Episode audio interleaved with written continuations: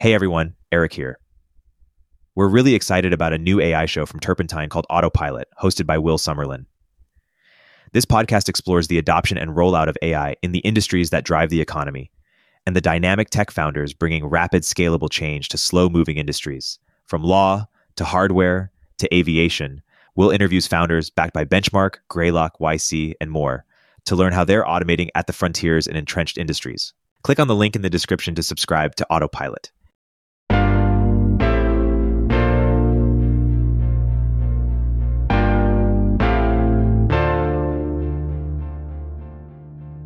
Welcome back to Turpentine VC, a podcast where we discuss the art and science of building successful venture firms, VC to VC. For today's episode, we have Michael Dempsey. Michael is a managing partner at Compound, a thesis-driven, research-centric investment firm.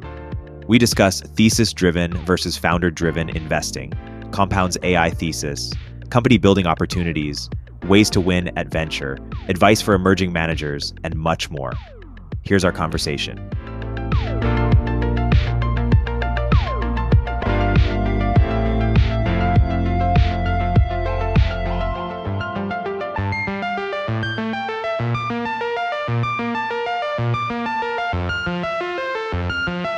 Mike, welcome to the podcast. Great to chat again. Likewise. Thanks for having me. One thing that's interesting to me about Compound is you guys have a very different approach than other VCs. You guys have ideas about startups, about where markets are going, and you write about them publicly, and then you find other entrepreneurs who are interested in similar things and doing something. That's very different from other VCs who just say, hey, we follow the founders, or we're totally founder driven or more bottoms up. Why don't you unpack your approach? Yeah, so we call it thesis-driven, research-centric investing. I think what that means to us is having a kind of research-first view on what are the categories we think are asymmetric to the upside, what are the categories that we uniquely understand, and what are the technologies we think will matter. And then as we get into those deeply, from the academic side all the way to the more operational side, we try and say, how do we think value will accrue over long periods of time? And so part of that is understanding the very early moments of these technologies, whether that's like early crypto, early AI, early robotics, things that we've really gotten there kind of at the genesis of venture scale opportunities entering. And then exploiting those kind of understandings over multiple cycles as they mature. And so I think it's a much more kind of prescriptive view where we aren't so arrogant that we think like we know everything, but we want to have a defined view that allows founders to either fit within our theses or shatter them. And so the vast majority of what we do fits across machine learning, robotics, bio, and crypto. And then 20% is some of these kind of adjacencies that are maybe not fully like post-science project yet, as we say, but are starting to become interesting enough that we know we should be following kind of the frontiers of them. And I think a lot of this kind of then boils down to the next part, which is a lot of people kind of thinking, this is all about frontier understanding, but we really love the saying that if you want to understand how something works, study it when it's coming apart. And what that means for us is staying through these down cycles where it feels like there isn't progress, like crypto in 2019 or 2022, like AI in kind of 2018-ish and deep learning and kind of the reinforcement learning winter. And so we think that there's a lot of kind of value that comes out of just sticking around and understanding over long periods of time what areas you have conviction in and why. Let's deep dive on those categories exactly. You've been looking at AI for the last decade plus it seems, and you've invested in Runway and other winners. Why don't you talk about how your thesis has changed from 2014 to now? Yeah, so I think early on it was kind of just about, okay, there's these really interesting researchers who are winning things like ImageNet or other types of AI competitions, and you started to say, okay, there's a small number of people in the world who can do this. And so you wanted to back really talented teams, but you wanted to do it in a way that made it so that they were able to like commercialize this really like bleeding edge and hard to use technology. And so the saying back in like, I think 2017 was that like kind of canonical saying of like deep learning is like sex in high school. Everybody's talking about it, but nobody's doing it, right? And so you kind of move forward and you think, okay, what are applications that can actually either accelerate the adoption of AI?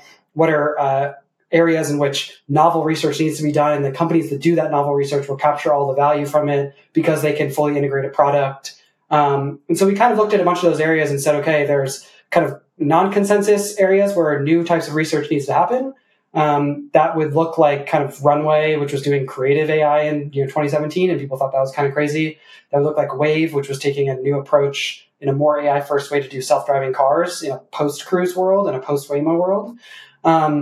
There's kind of the enabling side, which is in this middle area, like how do we enable more people to use automation, whether software or hardware, and there's a bunch of tools there. And then there's the last side, which are just like better products that use AI. And I think that better products part is pretty much what's changed now, that you actually can hit an API, build a product around it, or a wrapper, as people like to say, and different companies that have different moats. And so I think now, if you look at AI, how things have changed is we kind of believe that there are no unassailable moats in AI. It's like a very scary place to be as an investor. Like there's no company that is not ever going to be unseated if they stop. And that's rare, especially in the past decade of technology. We've had these like compounders of mega tech companies.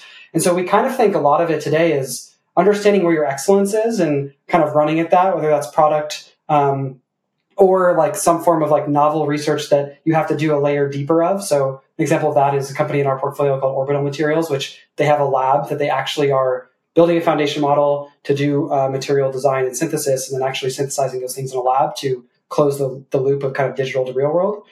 So it's those things, or it's just pace. And I think like the lesson from Runway is a great one, which is like that team ships faster than maybe anyone in all of AI, and like how they survived and how they've won thus far, I think is, as Chris likes to say, putting the maximum number of ideas into the world to figure out which ones are right. And in this time where it's very unclear what is right, as terrifying as it is, for me, I think that is probably a unique view that we have kind of come to appreciate more and more in this very like highly competitive time of AI. Fascinating. And so Sam Lessin came on this podcast and he talked about why he's bearish on AI from an early stage venture perspective, because he believes that incumbents will capture most of the value and that a lot of the things he's seeing in AI are just wildly overpriced. Where is he incorrect, or what is sort of your request for startups in AI? Like, what do you want to be backing in AI at the moment? Yeah, I mean, I think he's right in the sense of like pricing is high, right? Like it's a crazy time to be investing in AI. Valuations have gotten a little out of control, and that's just the nature of what happens in venture now. I think where things are interesting are in a few areas, right? There's the product side, which is just like how do you build a hyper opinionated product. I think the main thing that people kind of don't appreciate about AI today is everything feels kind of boring. Like it all feels like we get the text back from ChatGPT and it's very nicely formatted and worded, or it feels like very sanitary and there's no like taste applied to it. So I think people can actually differentiate on that. And it's funny, people don't have that viewpoint when like the prior decade of software was built around better design and like better product. And then the second is this kind of like, how do you build in areas that require real world like a real world loop. And so that can be a bunch of different things in the sciences. It can be things in bio. It can be things in robotics where you need to gather real world training data. But I think all of those are kind of like, don't really matter to Sam's point, which is, yeah, there won't be a ton of winners, but there will be some. And that's like what venture capital is. It's like a power law driven thing. And also when you use like the market cap argument, weirdly, going from like $1.5 trillion to $2.5 trillion in the public markets isn't a lot easier than going from 100 million to $1 billion in private markets. So I kind of think it's just like it just doesn't matter, that viewpoint, to be honest.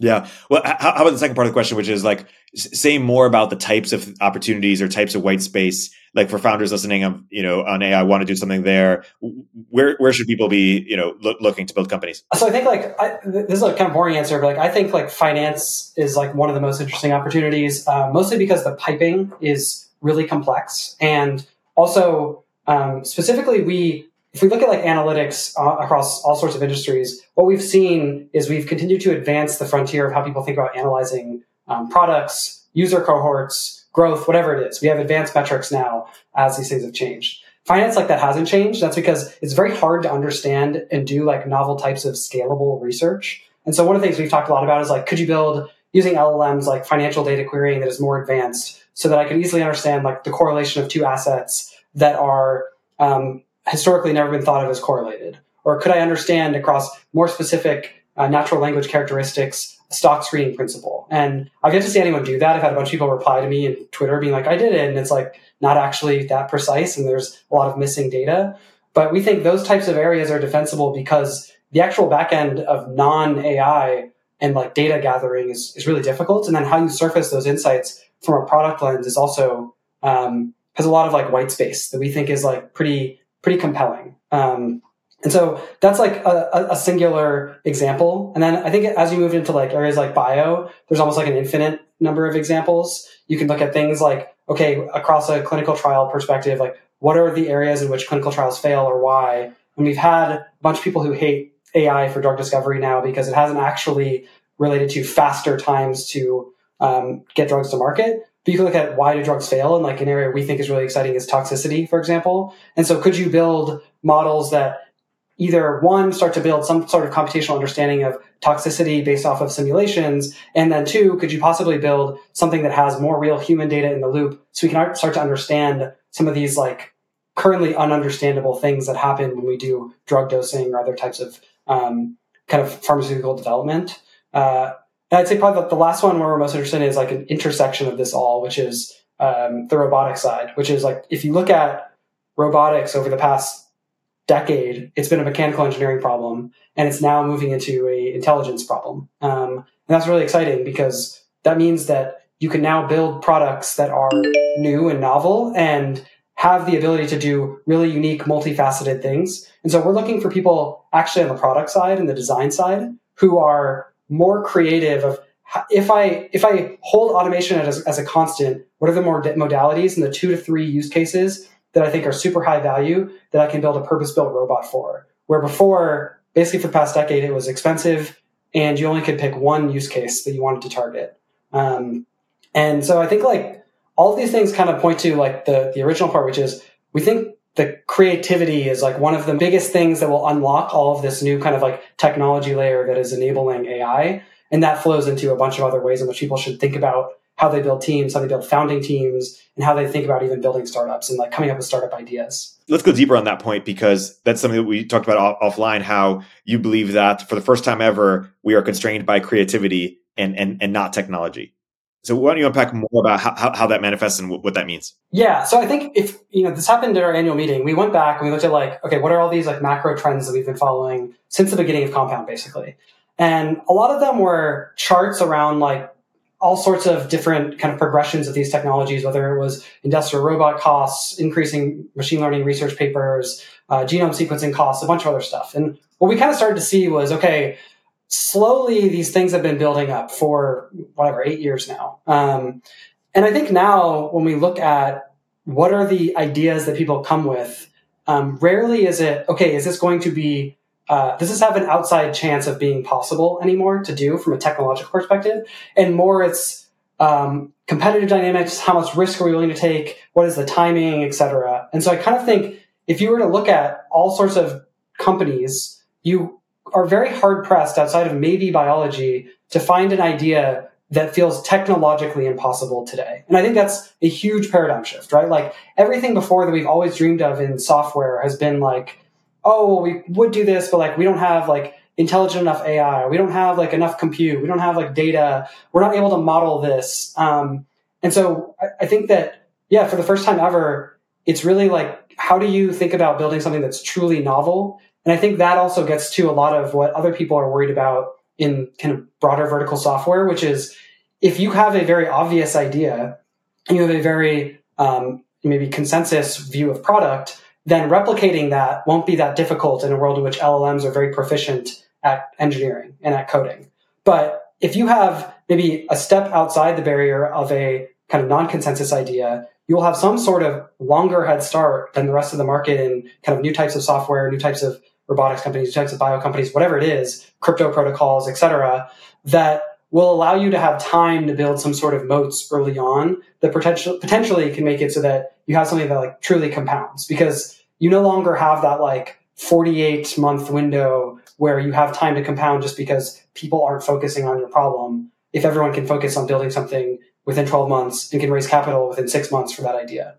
And so we are just really obsessed with this idea of like, if you build founding teams, you have to build them with some sort of like founding team lens of being net more creative than the rest of the companies in your space. And then from a category perspective, we're kind of increasingly seeing like, okay, what are the interesting areas or what are the deficiencies where we want to see more ideas? And it's kind of like rate limited by that creativity.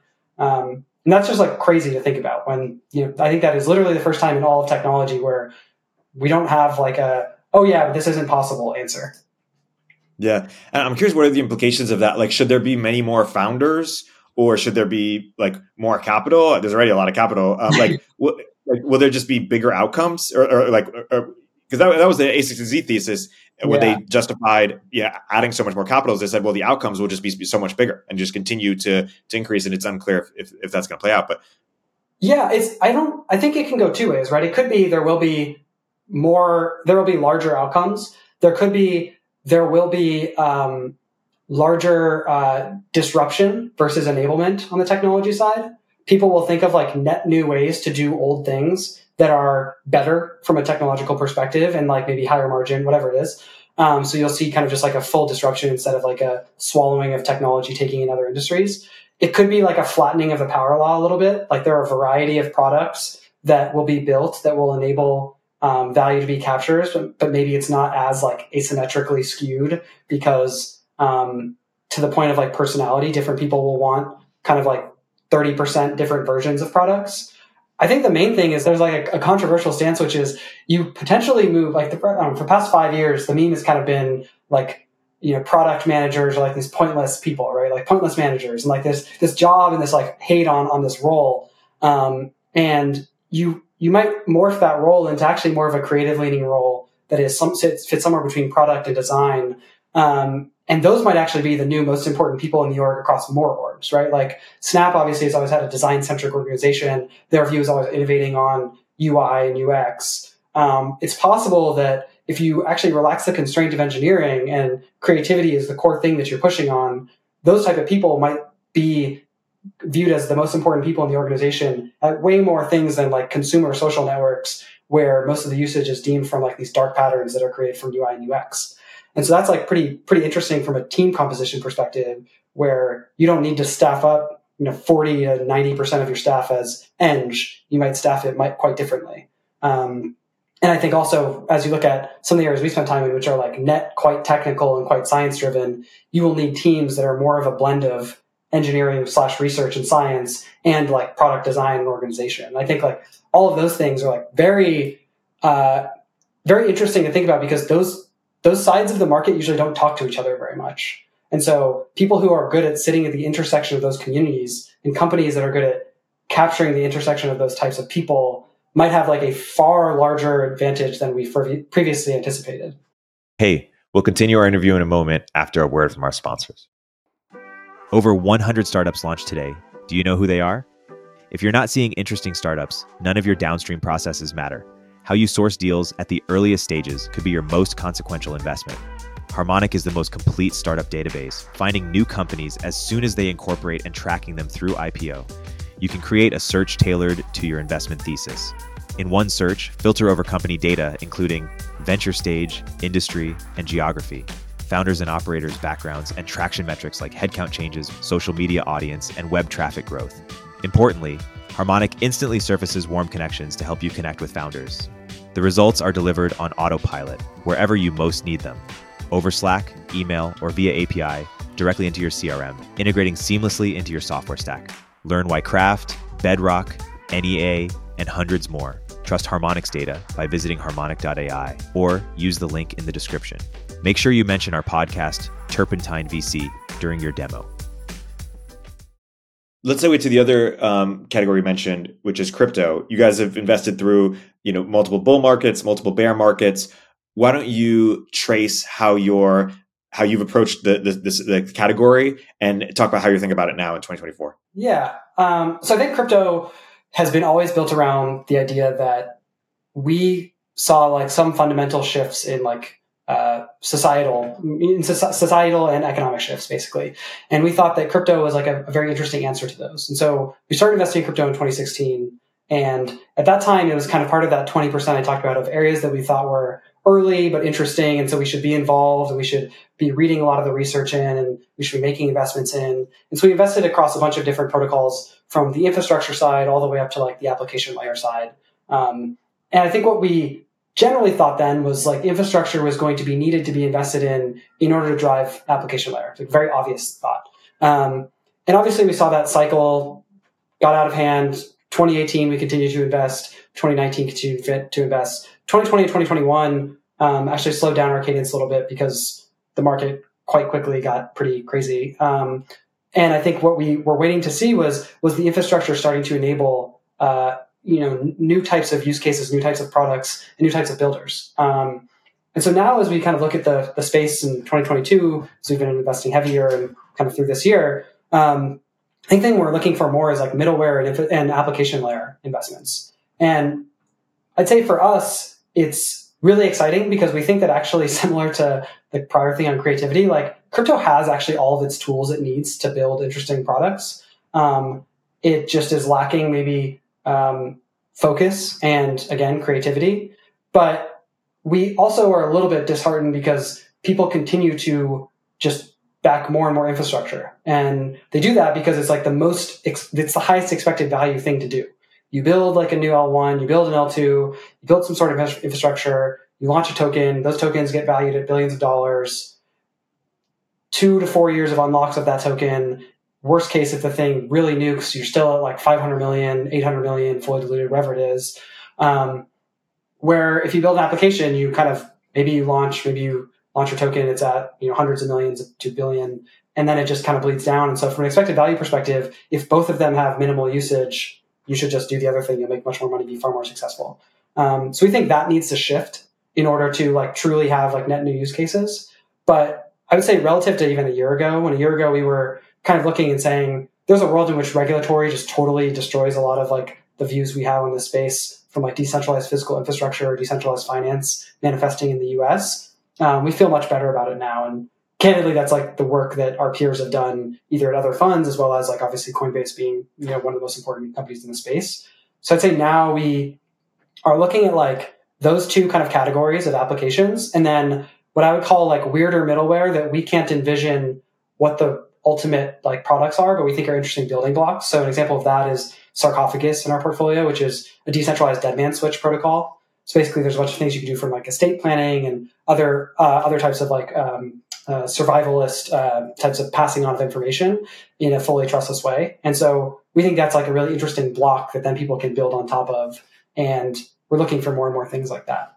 Yeah, well said. And by the time this podcast comes out, your piece on crypto doesn't have user problem will be out. So, is there anything else you want to say from that from that idea that's worth sharing? I just think like my high level view is that I think crypto has a great tribalism that we all feel because everyone takes a chance to like make fun of the space whenever they can, and also like hates it when it does well financially. But I think that. On the downside, like we can enjoy the upside of those things, but I think we just have to be realistic on the downside, which is it isn't then fair to be building within crypto and say, it's because the speculation is the only use case or the users are only wanting to speculate, so I can't build anything else as a reason why things fail. And why I think that is because like you either have to then build a project, protocol, company built on speculation, or you have to build with a view of I'm going to build something that is so great that net new people come to build or to use crypto for my application.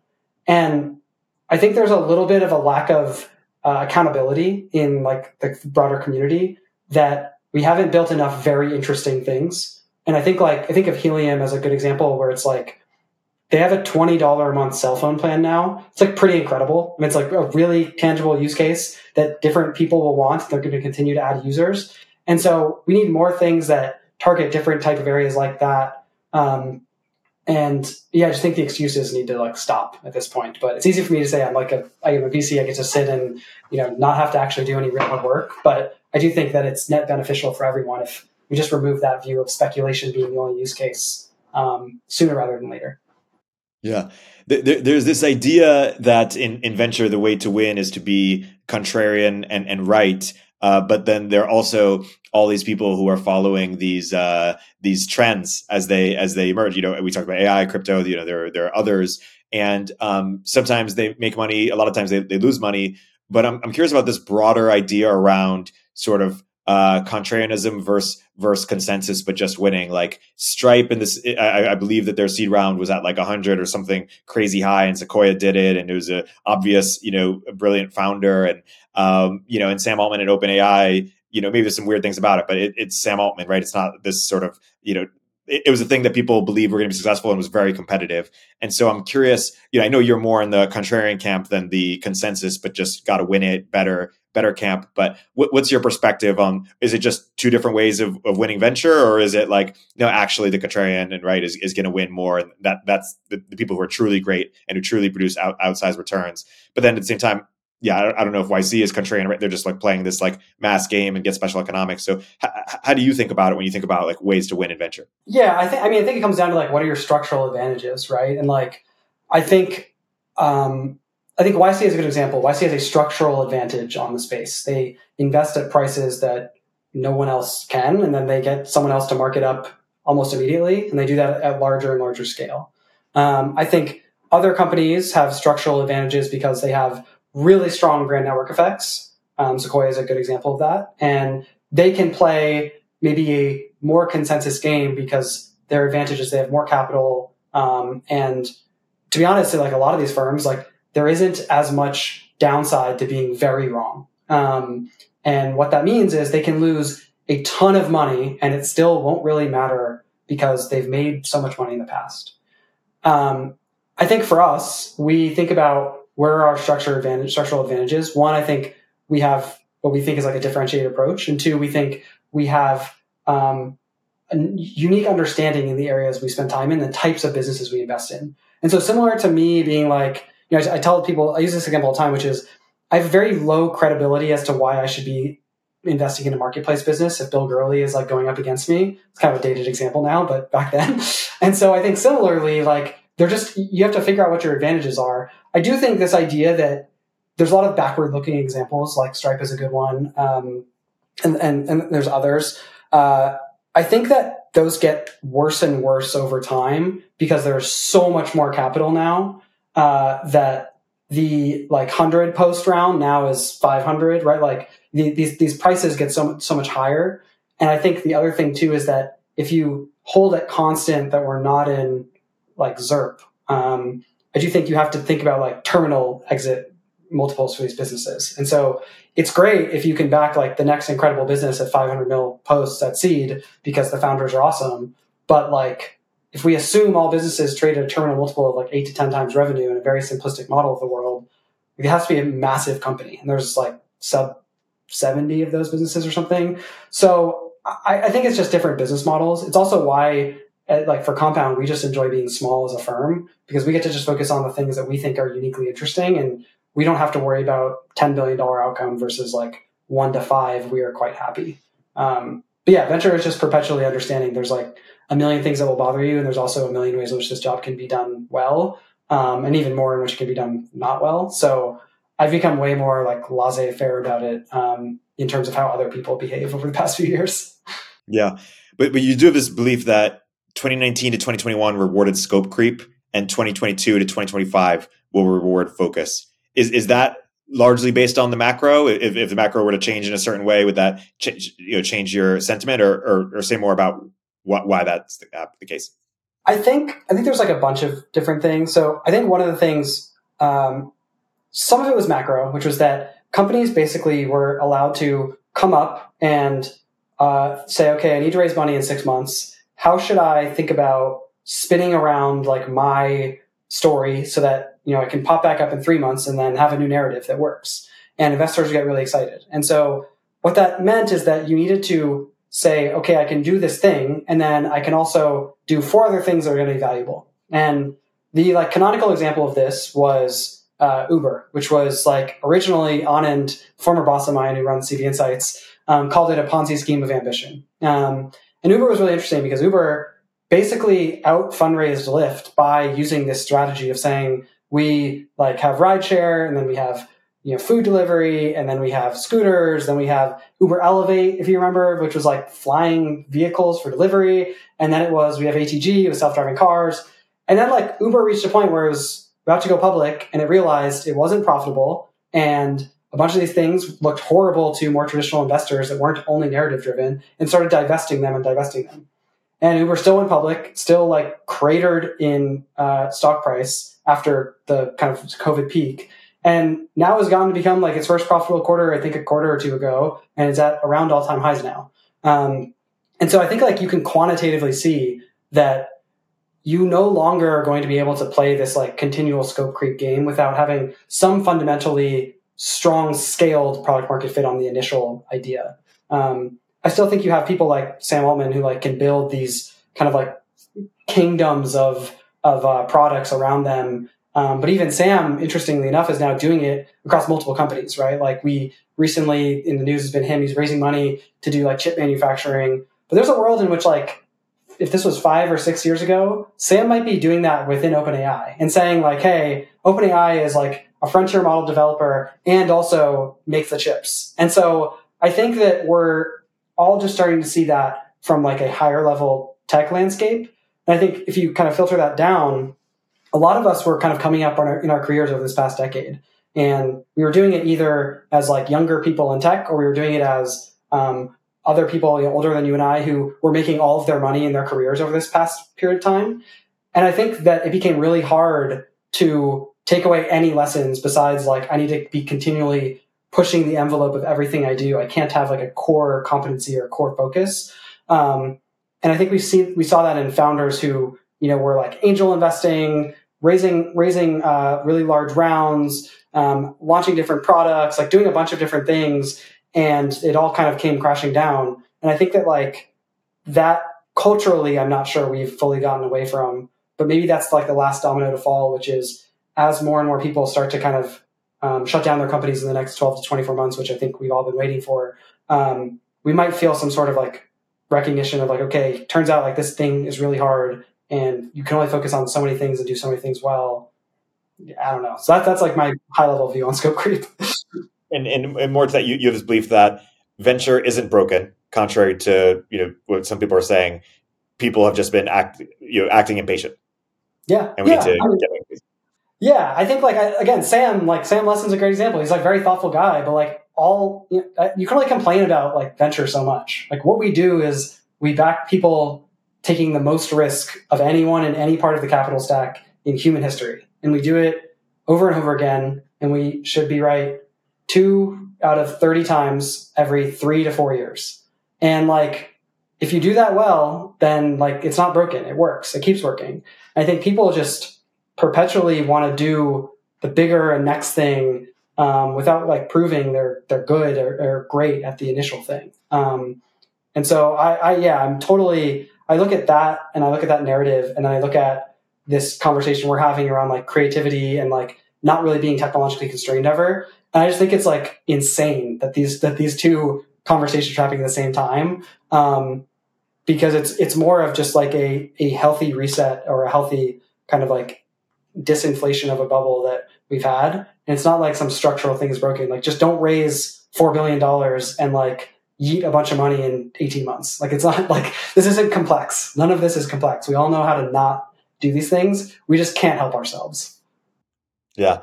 It's funny because going back to crypto and AI, both of those technologies, it was rumored or it was claimed would disrupt something about venture, right? Like crypto, remember with the ICOs, and there was this, kind of novel way of raising money.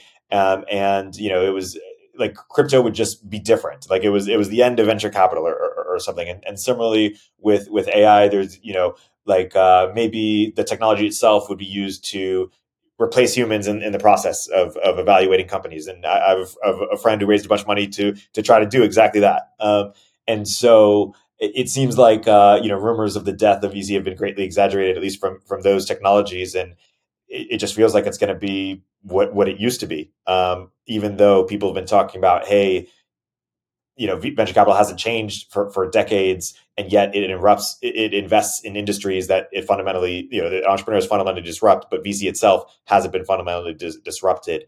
Is that what you think just is the case? There's just something about venture that makes it a cottage industry that is, you know, unlikely to have the same change as the industries it invests in?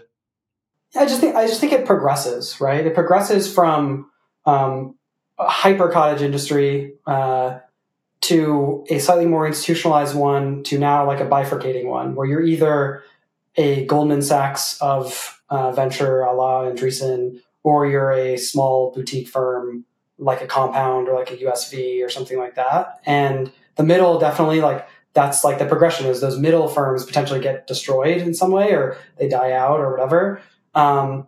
I also think that like it also progresses in maybe for the first time ever, starting to progress more and more in terms of like the market participants, which is we kind of had like 20 years of the same people largely controlling venture. And I think now we're starting to have like a lot of new people. And so you'll have a lot of new ideas, but I kind of think of it like when you join a company, like we all have friends where they join a startup and the first two things that they say are like, this company is a total disaster, because all startups kind of are in the middle. And then the second thing they say is, I have a bunch of ideas of how I can fix this thing. And I think when you have a huge inflow of new investors who are maybe less students of like the history of the asset class and more aficionados of the asset class today, you start to get a lot of really low signal, high noise ideas floating around. And when a ton of capital flows in, unlike in a startup where the CEO will say, cool, this is a dumb idea, we've thought about this, you're going to have a bunch of people who say like, cool, try it, and like give you money. And they give a bunch of people money to do a bunch of things. And so I think like some good ideas will come. Like I think the idea of like talent investing and pairing founders and incubation, like those things are interesting ideas with experiments that will take iterations to get better. And I think like, you know, quantitative driven only investing and like whatever Tiger was doing for a few years, like those were interesting ideas that were not good. And they were done at such a scale that normally that wouldn't happen, in the same way that if you joined as, you know, an IC at a startup, they wouldn't say, cool, here's like a new product, go launch it. So yeah, I think it's about progression. I think people are too quickly to want to disrupt this industry that is like very weird and like not optimized and feels kind of stupid when you look at it. And then as you do it more and more, you're just like, it's like, that's the beauty of it. And that's like the magic of kind of what tech as an industry has, which is like, it makes no sense that people are able to raise a lot of money off of an idea. And that we value people who like drop out of college more than we value ones who finish college, like all these types of like nuances. But it's also like the awesome part of like, it's an industry built on optimism, and taking tons of risk. And we all are like okay with people losing money. So yeah, I think it's just a progression. We shouldn't think about it as like full disruption. Yeah, and one also interesting incentive problem that you wrote about is this, and you sort of alluded to it when you talked about, hey, these companies are going to go out of business, sort of the zombie companies that exist. Is one challenge that they have is that their VCs are relying on those markups, and they don't want to mark them down, because that will affect their numbers. And so it's these, and the LPs are sometimes also incentivized by the markup. So it's this weird like chain where they're all incentivized to keep up these zombie companies. Yeah. It's tough. And it makes it really hard too, because if you're a founder, you're getting advice that is, you expect to be done as like a fiduciary to your company, and it's not. And so like, I think that is really difficult. And I think right now, a lot of founders are kind of looking around and understandably are like pissed at VCs, and they're annoyed because they got bad advice. They're annoyed because they are being abandoned. And I think lastly, the worst part is they've been told like for 2 years now, they've been told like, hey, if you do X, I will behave in form of Y, which is like, if you hit this revenue, you can get funded. If you do this, you can do this. And then they're coming back and they're like, hey, I did X. And the VCs are like, whoops, never mind. Sorry, I don't believe that anymore.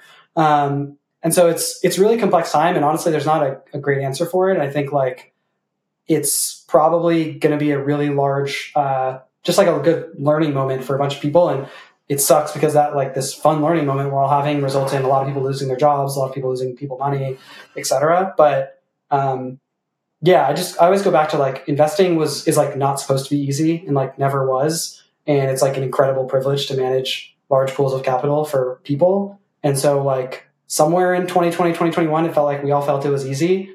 And I'm glad people are now kind of like looking up and they're like catching their breath a little bit and like feeling it's very difficult. Yeah, totally. Speaking of difficult, I want to segue into bio. You know, we talked about AI, we talked about crypto. You've also thought about bio for quite a long time. Why don't you briefly trace your evolution as to how you guys have approached the space as a fund and some, you know, some ideas on where you're excited today? Yeah. So I think on bio, like one of the things that we kind of originally thought about was like a lot of people in like 2014, 15, 16 was just like the digitization of healthcare. And I think what that showed us was that there was a lot of really interesting ways in which technology was giving scale to kind of traditional providers and also maybe bringing in novel care models. And so we backed a company called Tia, which is kind of a healthcare for millennial women company, and now kind of all clinical healthcare for women. And what we saw there was just like a novel care model, which is technology enabled people to get better quality care.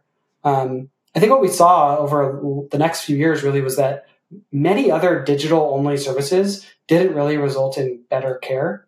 And for us, I think we are largely interested in like non-incremental improvements.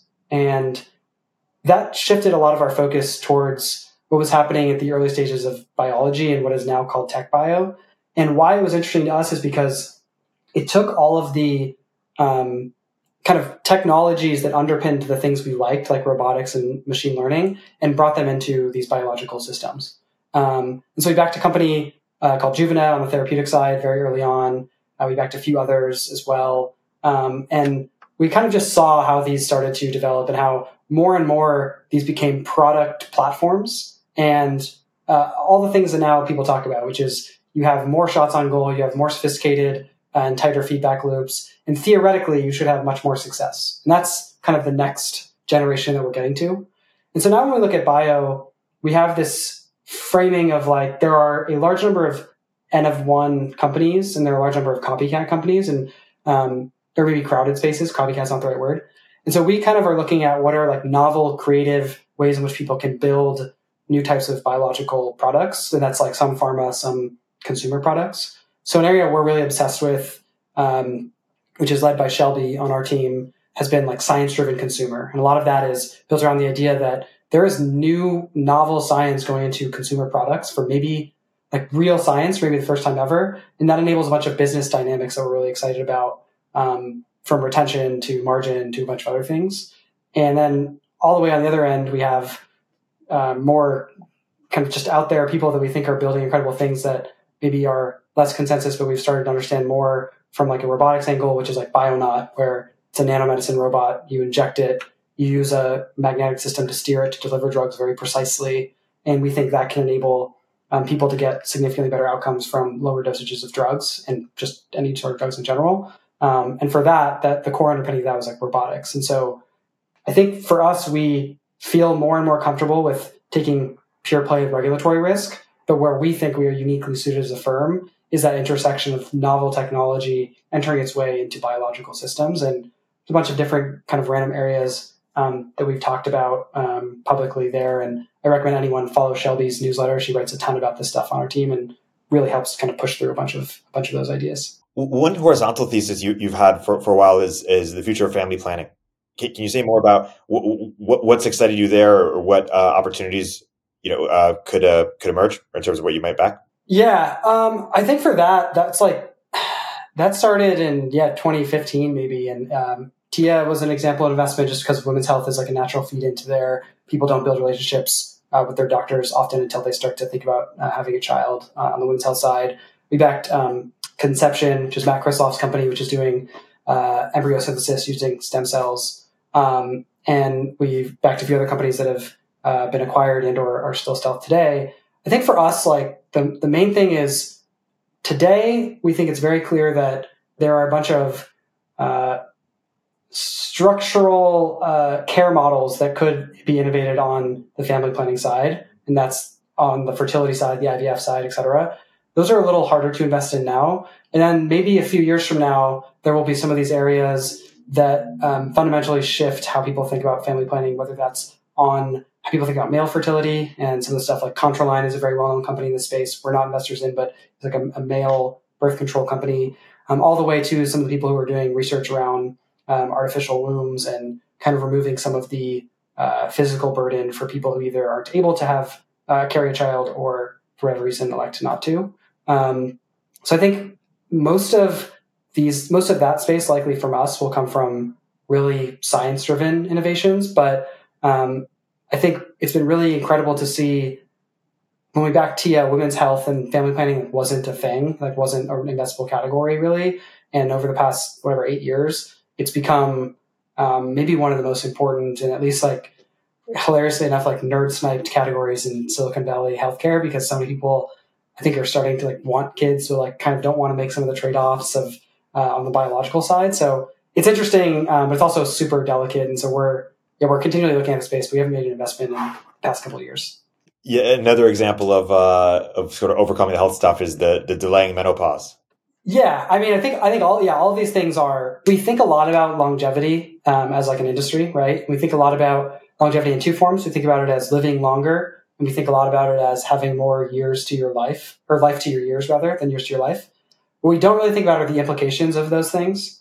And so if you have various biological clocks across a bunch of things, sometimes having children, sometimes, movement, et cetera, mental biological clocks as well, you actually have to start thinking about how do you make sure that you're optimizing the life in your years, in our view, more than the years in your life. So it's great that people are trying to figure out how do we live forever. And I think Brian Johnson is one of the best things that has ever happened to the world, because this guy is spending millions of dollars trying to run a bunch of experiments that probably people would forbid him from doing.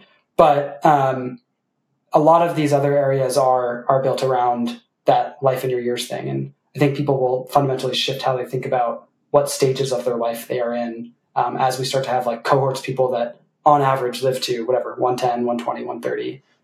But I think these things are becoming a little bit more consensus, which is good because more people will start to build in them. How do you think about technical risk more broadly? We've talked about some deeply technical spaces. You guys, have been in investing in them for a long time.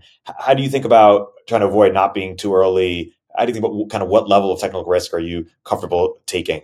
How do you approach that? Yeah, so a core belief we have is in 2024 in venture and technology, in which we have the most innovative, and there was a tweet the other day about how the 5 big tech companies spend on average the same amount as the Manhattan Project in R&D per year or something. I don't remember what it was, so we have the most innovative companies in maybe history in terms of incumbents. And so we believe you have to be too early in order to get to any category and have proper value capture. And so we're pretty okay thinking through what are the time arbitrage between what people think is properly early or proper timing versus what is too early. And I think some of that comes down to the fact that we believe kind of the canonical, people underestimate decade, overestimate a year type shifts. But also, I think if you start to look at the rate at which areas are going from academia or pure play research into commercialization, it's so much faster than even a decade ago. And that's across every modality, right? It's across the only thing, again, is bio, and that's because it's regulatorily limited. And even then, there's a really interesting thing that I would urge everyone who's interested in this to look at, which is Montana has something called the right to try law, I think is what it's called. Don't quote me on that, but which just passed, which basically means that any drug that is in clinical trial at any phase, you now as a normal citizen can go and do and take in Montana on your own, or kind of you can go and do it. And so we're even starting to break down the barriers of some of these rate limiting factors in biology. And so in general, we just think that you have to be early. You have to have a misunderstanding of time horizon based off of some form of optimism and some form of understanding when something has crossed the chasm. And I think we have this incredible system in the United States and broadly in big tech where so much of research just gets pushed out for free and then people can adapt it.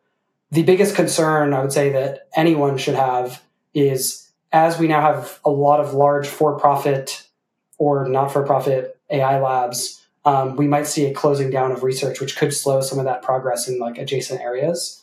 Meta, you know, thank God for Zuck is not doing that. So we're very comfortable taking that risk. And I think where we often feel strongest is feeling that people are being overly pessimistic about time horizon. Yeah, that's really interesting.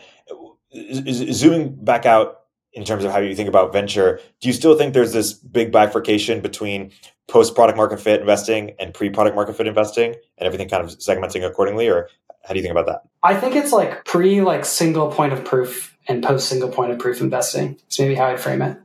The moment someone can point to any sort of data point that can be extrapolated 100 times, they have crossed the chasm into some form of universe of investors that can then understand that business better.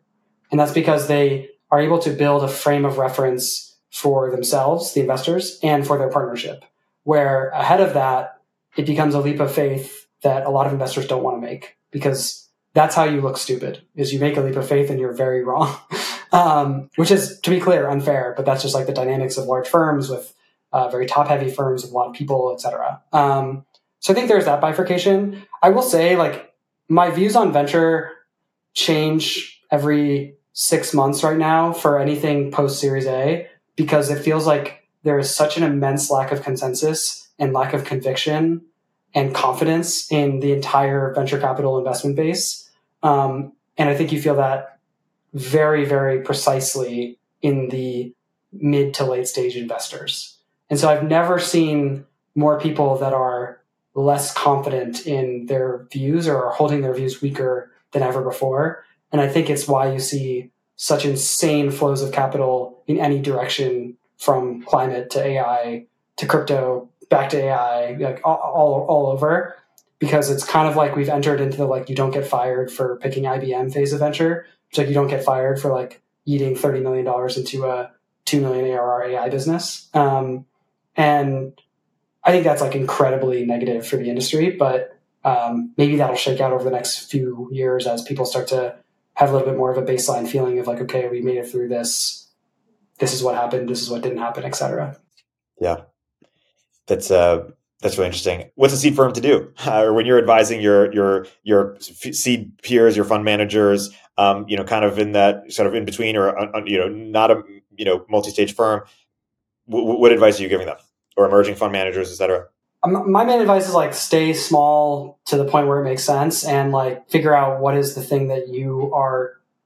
I tell this to founders too, which is make the decisions that if you fail, you can feel good about the decisions you made. And so I think for venture, there's a long period of time where even for Compound, we didn't know if this whole thesis-driven, research-centric thing was at all right. It just was the way we knew we could do this job best, and we were willing to go down with the proverbial ship doing that. And so I think it's trying to figure out what that is. And I think it's like being really honest with yourself about what that is. And I think people want to be certain things in venture when they're not. And like, I think to the point that we've talked about, you can make money a million different ways in this industry. And so I kind of say, try to figure that out and then focus on being really good at it. Like I say, like, I think Compound, you could ask our LPs, I think we've proven we're good at this. I don't think we've proven we're great. And maybe someday we will. But like, I have very minimal interest meaningfully expanding or having new hypotheses to test in firm building and venture until we have that one kind of like fully in marker checked. So I think that's probably the main advice I give. And then obviously, like, I don't know, write on the internet is probably the other one. To that point, let me segue off a different question, which is, you have worked in the research business, you know, with CB Insights. It's like kind of how you got your start. But then you also think of your investment firm as a research organization, to tie back to how we started this call. And you monetize via investing. But you know, there are businesses like TGIS, let's say, is a different kind of research organization that monetizes via selling to investors. Such that some investors who don't, and certainly later stage or private equity or whatever, who don't subscribe feel like they're at a disadvantage. And that's something I'm exploring right now with this business, Turpentine. And I'm curious for your advice. If you were less focused on investing and more wanted to, you know, build a research organization that would sell to investors, how would you think about it, or where do you think is the opportunity or the white space there? I think I would probably go back to one of the things I said before on the financial analysis side, which is how do you help people figure out what their novel frameworks are? So I think you can do two things, right? You have what are the novel frameworks that people should be thinking about as they look at businesses, and frameworks is a general term that can mean a bunch of different things, right? That's metrics. That's from a quantitative perspective. It can mean a bunch of other things like signals, data signals that people should understand that you create.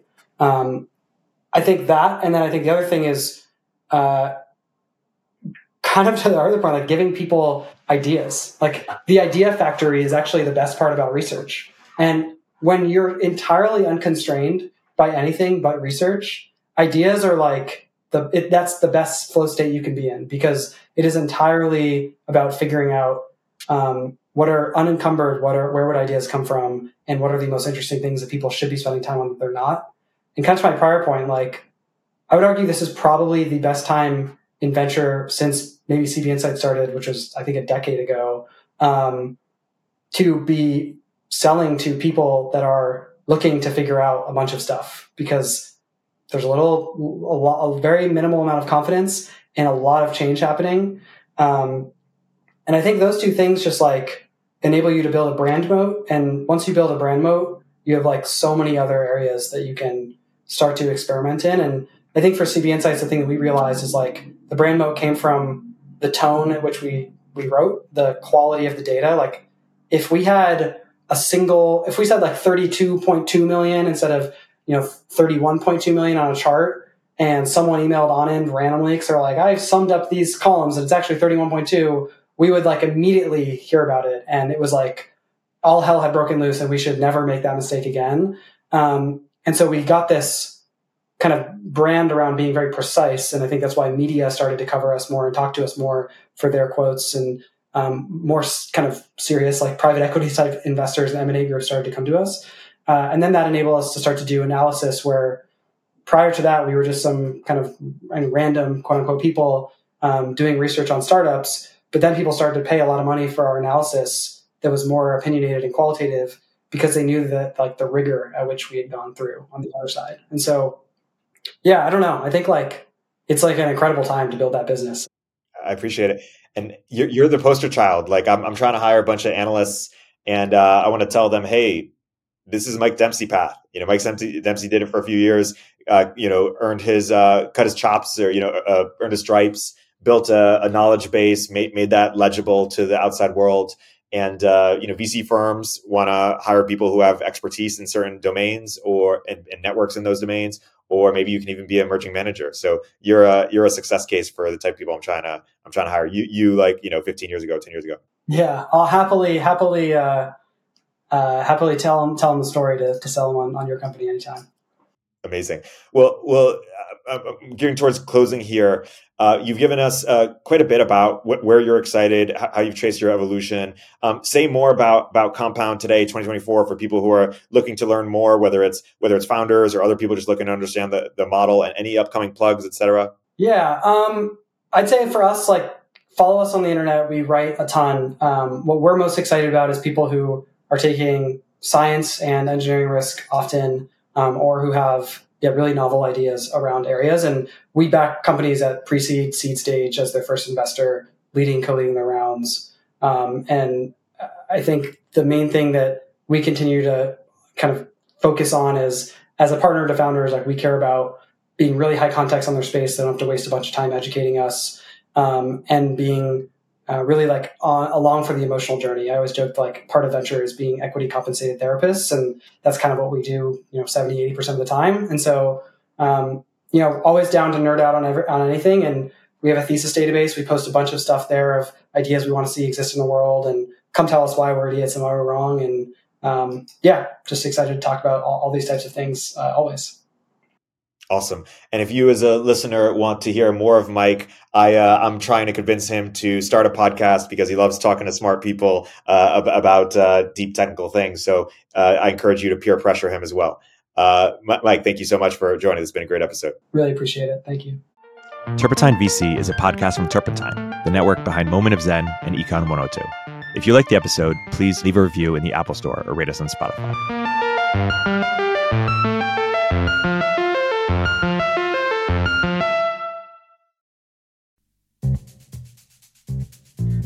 Hey everyone, Eric here. At Turpentine, we're building the first media outlet for tech people by tech people. We're the network behind the show you're listening to right now. We have a slate of hit shows across a range of topics and industries, from our AI and investing cluster of podcasts to shows that drive the conversation in tech with the most interesting thinkers, founders, investors, and influencers, like Econ 102 with Noah Smith. We're launching new shows every week, and we're looking for industry-leading sponsors. If you think that might be you and your company, email me at ericaturpentine.co. That's E-R-I-K at turpentine.co, and let's partner together.